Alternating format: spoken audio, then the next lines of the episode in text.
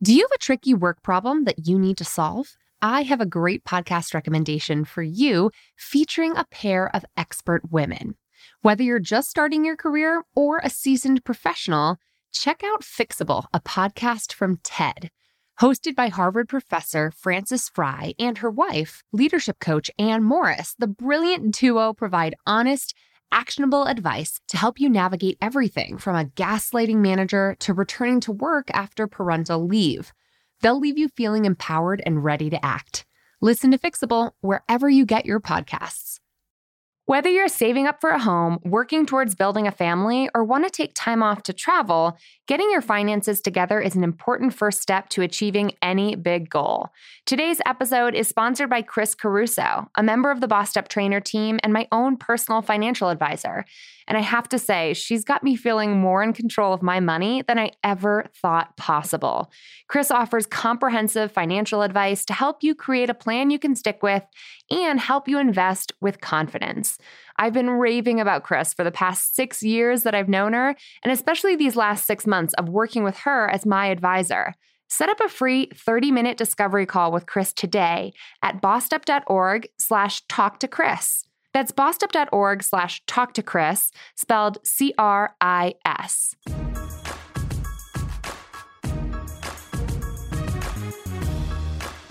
This year, Brad the Boo and I have been getting our personal finances in shape in a way I didn't even know was possible. After making some big boss moves last year, hello, real estate purchase numero dos, we wanted to get back on track with savings plans and paying off some credit card debt that we'd accumulated. So, in the past few months, we've spent a ton of time getting organized with Mint and a new financial planning spreadsheet that our financial advisor, Chris Caruso, got us all set up with. Now, I'm not going to lie, at first I was totally overwhelmed because all those switching costs and getting everything all set up is such a pain in the butt. But once I got all of our accounts connected to Mint, and our budget was all set up, I have to say, I feel so much more organized about our money than ever before. If you're in my inner circle, you've probably already heard this because I have been blabbing about this new system to all of my friends and family. It just feels so damn good to get your finances organized.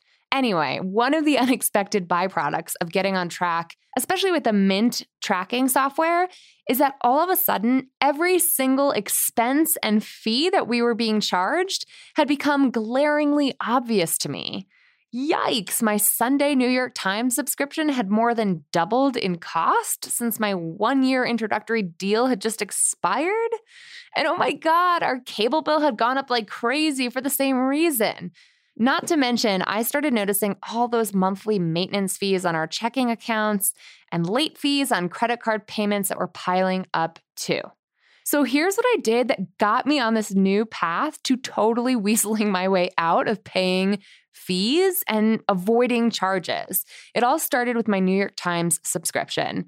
I absolutely love getting the paper delivered each Sunday so I can either read stories aloud to Brad in the truck on our way up to skiing or just to curl up with on a lazy Sunday morning with a giant cup of coffee. Not only do I love getting the paper, I also love supporting journalism and the free press in the process. So you can imagine how serious we are about reducing our debt and balancing our budget when I talked it out with Brad and decided that the paper was just costing too much to justify. We needed to save some funds, so I was prepared to quit.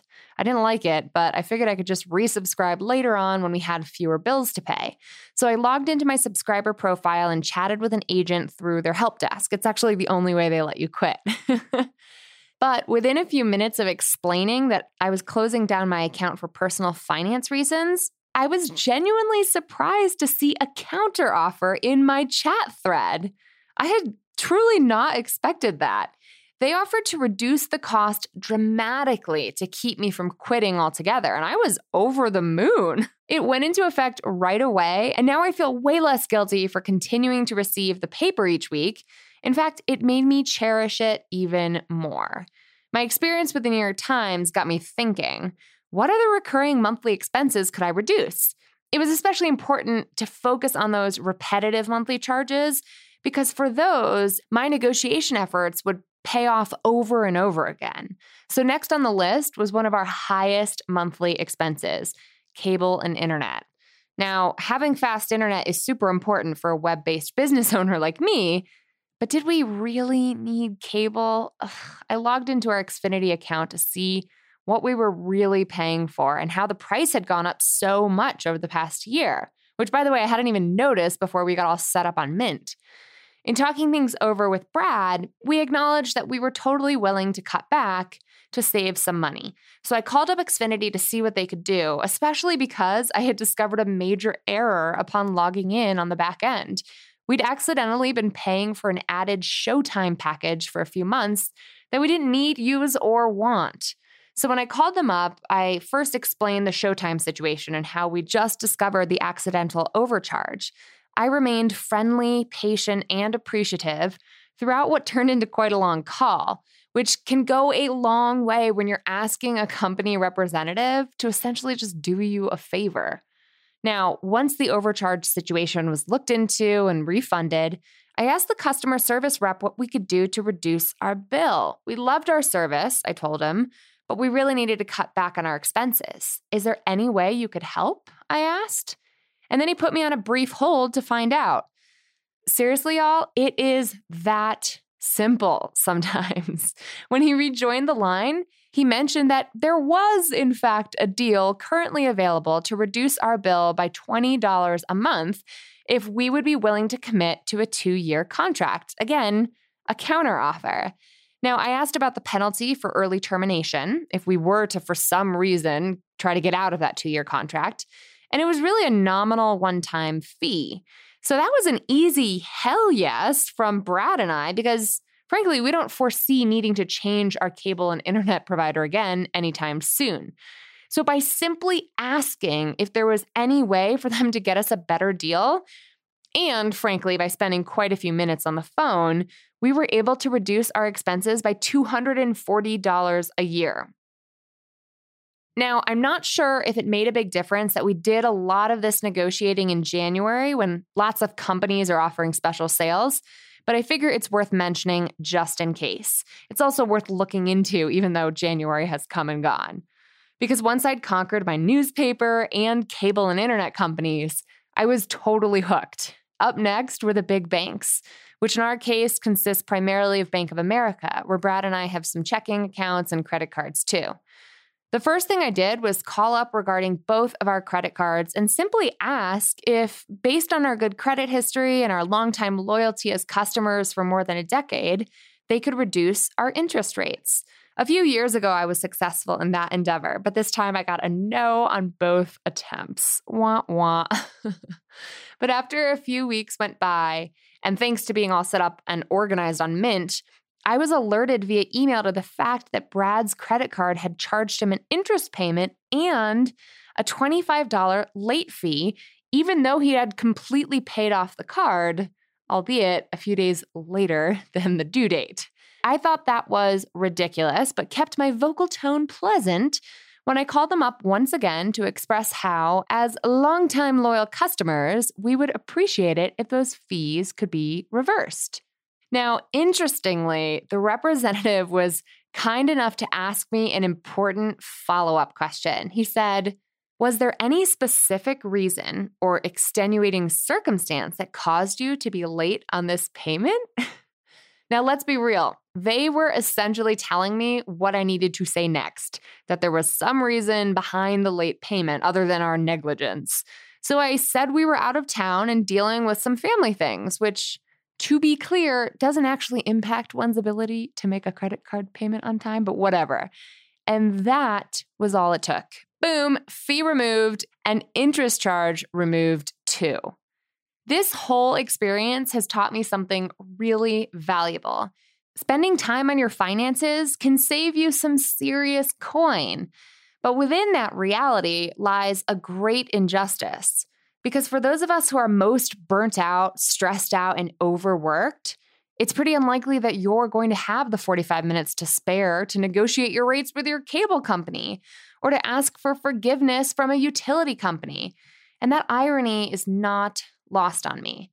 But if you're the kind of person who does have the privilege of time, your spare time on a Sunday morning might be better spent making a few of these phone calls on occasion, as opposed to never, ever, ever missing brunch.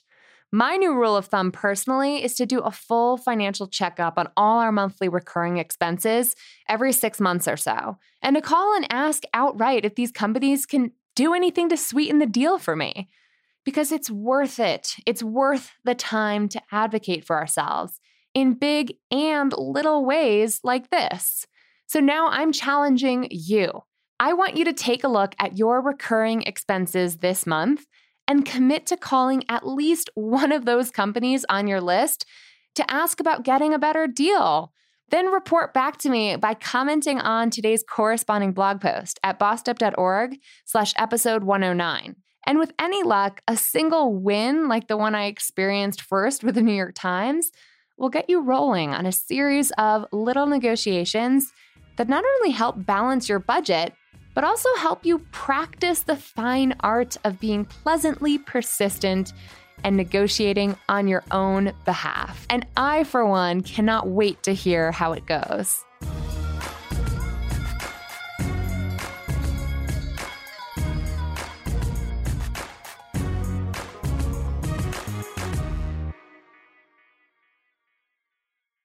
Let's face it, speaking up at work can be really hard to do, especially for women and women of color.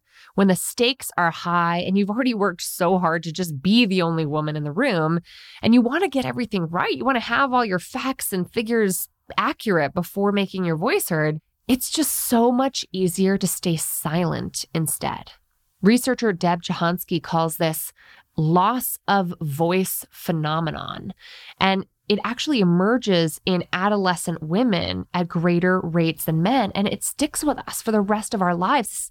Self silencing behavior can actually become an unconscious habit unless we consciously engage in practicing our assertive communication skills.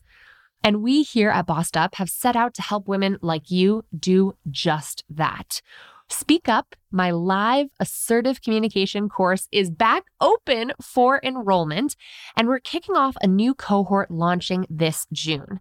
Over the course of eight life changing weeks, you'll have access to interactive online curriculum and live weekly practice sessions where you, Irene, and I, and a cohort of fellow Speak Up bosses who are owning their voice, overcoming the social messages that have taught us to keep silent, and really learning to strategically and assertively communicate when it matters most, will actually have the practice time to rewire our brains, create new neural pathways, and build better habits when it comes to speaking up with confidence and precision and assertively communicating in the workplace. Learn more and enroll today to secure your spot at bossedup.org slash speak up.